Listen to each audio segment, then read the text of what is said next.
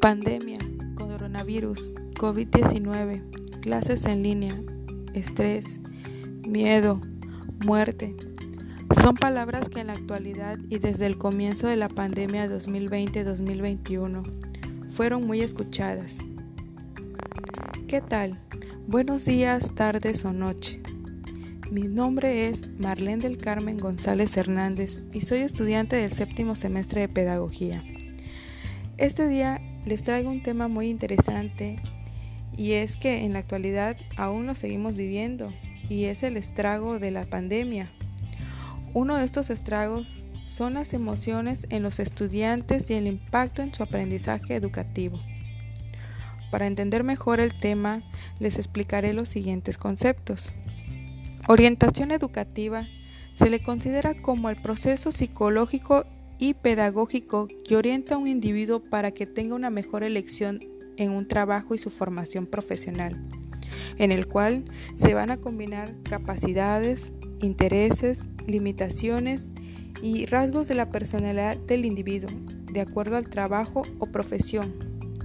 Este proceso no es solo buscar incluir al individuo al medio laboral, sino que pueda lograr desarrollar competencias en determinada área. Ahora, las emociones son reacciones físicas de nuestro cuerpo, las cuales están las primarias, como la alegría, la tristeza, el miedo, desagrado, el enojo. Y están las emociones sociales, las cuales son la compasión, la venganza, la culpabilidad. Estas últimas nos van a permitir interactuar con otras personas. También las emociones se clasifican como positivas y negativas. Las positivas nos van a causar un bienestar, mientras que las negativas un malestar. Estas nos van a hacer sentir tensos y casados. Ahora, las de bienestar nos va a ayudar a sentirnos más relajados o más eufóricos por eso se dice que hay una relación fisiológica en nuestro cuerpo. Esta no, nos va a desgastar o nos va a sentir eufóricos. Las emociones tienen algo muy particular que son de corta duración. Pueden ser de segundos a horas. Entonces, es importante que como orientador sepamos identificar. Para eso hay que estar bien capacitado, porque vamos a poder distinguir entre alumnos con emociones, sentimientos y estados de ánimo. Sentimientos. Bueno, los sentimientos eh, son muy fáciles a veces de confundir o tenemos a confundirlos. Pero aquí la diferencia entre las emociones es que el sentimiento es cómo nuestro cerebro va a percibir esta emoción y cómo la va a canalizar. Ahora, el estado de ánimo viene más eh, encadenado a la personalidad de la persona. Aquí el sentimiento va a ser a largo plazo. O sea, es un sentimiento que se va a extender. Ahora, como orientador, tenemos que estar muy al pendiente de cómo van evolucionando todo esto y de qué manera va a impactar, si es de manera negativa o positiva, tanto en el ámbito familiar, escolar y social. Ahora, nosotros nos vamos a encargar de enfocarnos en el área escolar. Aquí se ha notado en este ciclo escolar un bajo rendimiento en alumnos de distintas edades ya vaya siendo desde preescolar, primaria, secundaria, preparatorio, incluso universidad. Debido a lo que ahorita estamos viviendo, que son prácticamente las clases en línea, hay un desinterés por asistir a clases y esto va a ser por falta de equipo, ya sea celular, laptop, computadora o, el internet muchos no, no cuentan con, internet en casa.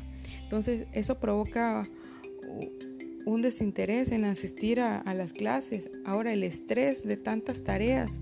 Se estuvo escuchando durante un tiempo cómo alumnos se quejaban por la carga excesiva de trabajo que se les dejaba y, el corto tiempo que les daban para terminar determinada actividad. Entonces también ah, ahí se generaba el estrés, la ansiedad, también el cero contacto con compañeros de clases. El individuo de por sí es totalmente sociable. Ahora, estar confinado en casa sí ha traído un impacto enorme eh, eh, en todos los individuos, en este caso alumnos, eh, que realmente les ha afectado mucho esa parte social. De esta forma también va a impactarlos de manera cognitiva. Ahora, tenemos que entender que se dieron tres tipos de grupos en esta pandemia. El grupo A, que son niños introvertidos, eh, que les gustaba realizar actividades en, casa, son más hogareños. Este proceso se les ha hecho más cómodo porque son eh, lo toman como vacaciones, como estar más tiempo en familia, en casa, lo han tomado de esta manera. Pero también hay que tener en cuenta el grupo B de, individuos más extrovertidos que tenían distintas actividades, eh, eran, son más sociables, tenían actividades extracurriculares, como sea danza, música, alguna actividad física. Entonces, este proceso de adaptación sí les ha sido más trabajoso. Y está el grupo C, eh, que nos habla de, de retrocesos. En este caso, niños de preescolar y primaria han tenido un retroceso en el ámbito cognitivo, educativo. Eh, chicos que ya empezaban a, leer volvieron a, retroceder en la parte del silabeo. Eh, personas que estamos hablando de chicos eh, de edad 15, 18 años que tenían a lo mejor un cuadro de, depresión y apenas estaban canalizando esa parte, volvieron a caer. O sea, sí ha habido mucho retroceso en comportamientos, en actitudes, se han vuelto a veces agresivos, los cuadros de depresión han, aumentado. Entonces, eh, sí, esta parte del proceso de adaptación ha sido muy difícil para muchos. Ahora, nosotros debemos entender que aprender es un proceso donde la emoción y la cognición van de la mano. Las emociones siempre van a influir en el aprendizaje, tanto como el que aprende y como el que enseña. ¿Por qué?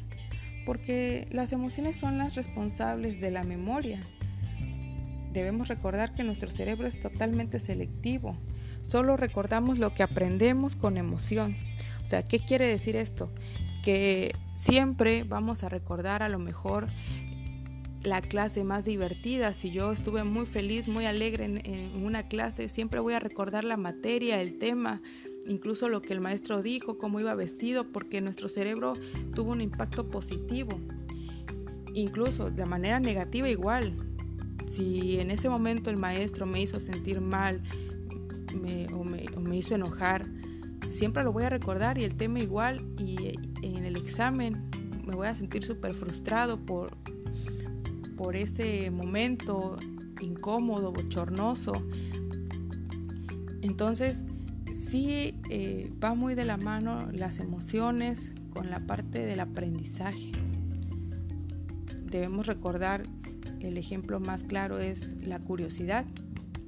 Siempre es la que nos va a motivar a aprender va a hacer que desarrollemos nuestro sentido de exploración, de, buscar más información, de ser más selectivos con la información que vamos a obtener y va a hacer que nuestro, nuestro, nuestro cerebro se expanda.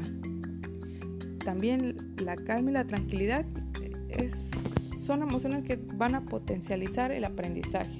Estos tres van a ir siempre de la mano ya sea en clase presencial como en línea. Si nosotros no tenemos ese, esa triada, es muy difícil que se dé el proceso de aprendizaje. Ahora, ¿cuáles son los mayores archienemigos, por así decirlo, de, de nuestro aprendizaje? Está el estrés, la ansiedad, el miedo. Están provocando un bajo rendimiento y la falta de concentración en todos los individuos, en este caso los alumnos, el aburrimiento está impactando de manera negativa en, lo que es la concentración del alumno.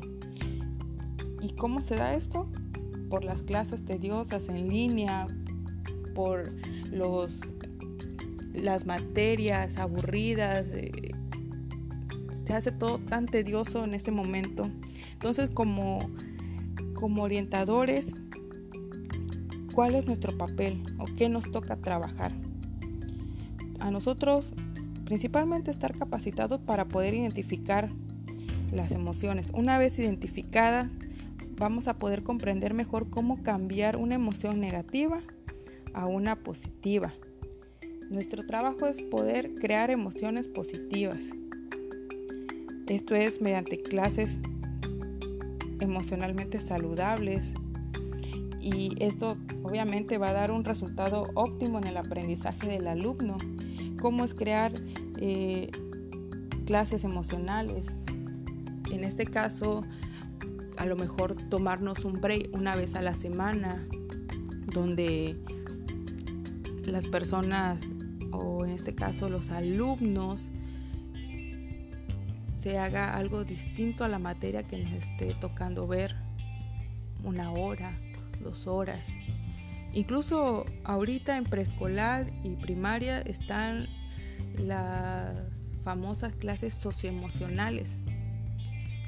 Están muy de moda y, sí, sí han cumplido cierto estándar pero volvamos a lo mismo, son tediosas, son muy rígidas, son muy estructuradas. Entonces hace que los niños, hablando de ese nivel educativo, las sientan aburridas. No hay ese interés realmente en identificar emoción, sentimiento y estado de ánimo en nuestros alumnos. Y sí, no cumple totalmente con esa parte pero sí, sí se ha estado trabajando eh, y tomando en cuenta mucho eh, esa parte socioemocional del niño. Ahora, realmente en lo que es secundaria y preparatoria es muy poco lo que se ve. Eh, no hay mucho interés en esa parte de, de que el alumno, cómo se siente, y es donde está más olvidado y es donde debemos tener en cuenta que el estado de ánimo de, ciertas edades son una maraña de emociones. Y ahí sí es un poquito más, más importante hacer notar eh, eh, ese interés, esa parte del aprendizaje, esa parte de, que el alumno esté motivado. Entonces, si es un, un enorme reto como, orientador eh, hacer ese tipo de clases más saludables. 15 minutos antes de entrar a nuestras clases o a la materia que nos toca, eh, ser un poco más dinámico, eh, el uso de las nuevas TICs, usar todo el recurso que esté a nuestras manos y obviamente estar más al pendiente Quizás no se pueda eh, eh, en, todos los grupos porque hay grupos numerosos, pero sí hay actividades que se, que se prestan como para que el alumno se ponga a hacer una introspección.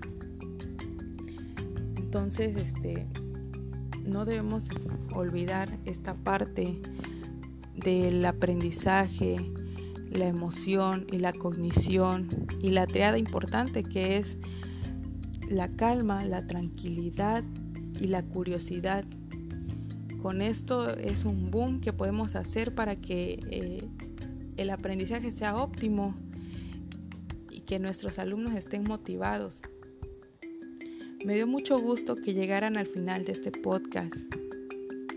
Créanme que ha sido muy grato porque también me ha tocado eh, vivir esa parte como estudiante, como mamá, como, como orientadora, ver esos, esos tres distintos tipos de, ventanas como mamá, ver a mi hija estresarse o estar deprimida, quizá porque son demasiados alumnos y ver eh, que no puede participar. En este caso mi hija es muy introvertida, se le ha facilitado mucho esa parte de, de estar en casa, pero también, o sea, hay de todo, niños que se les ha dificultado. Como estudiante, esa parte del estrés con tareas, yo también comprendo esa parte, soy muy extrovertida, eh, sí se ha dificultado un poco la carga, la angustia, sí se dificulta mucho, mucho a la hora de la concentración, de aprender a lo mejor algún, algún tema, a la hora de expresarse, sientes que te falta un poco de, expresión. Y, como orientadora, eh, hace muy poco empecé con mis, con mis servicios, mis prácticas y ver ese lado de, usar esas TICs, de, tener al, grupo eh, animado, al grupo eh, tranquilo, curiosos, que estén este, al pendiente de, de, la materia que se les está dando. Y sí, como son pocos, pocos alumnos, puedes identificar a lo mejor el niño distraído, el que apaga la cámara. Esa es la ventaja cuando son grupos pequeños. De igual forma, puedes adaptar ciertas actividades que te permitan eh, manejar eh, lo que es la parte corporal, la parte de, de la relajación, si se presta, pero siempre y cuando es cosa de organizar algunos, algunos grupos. Bueno, esto ha sido todo por el día de hoy. Muchas gracias por su atención. Hasta pronto.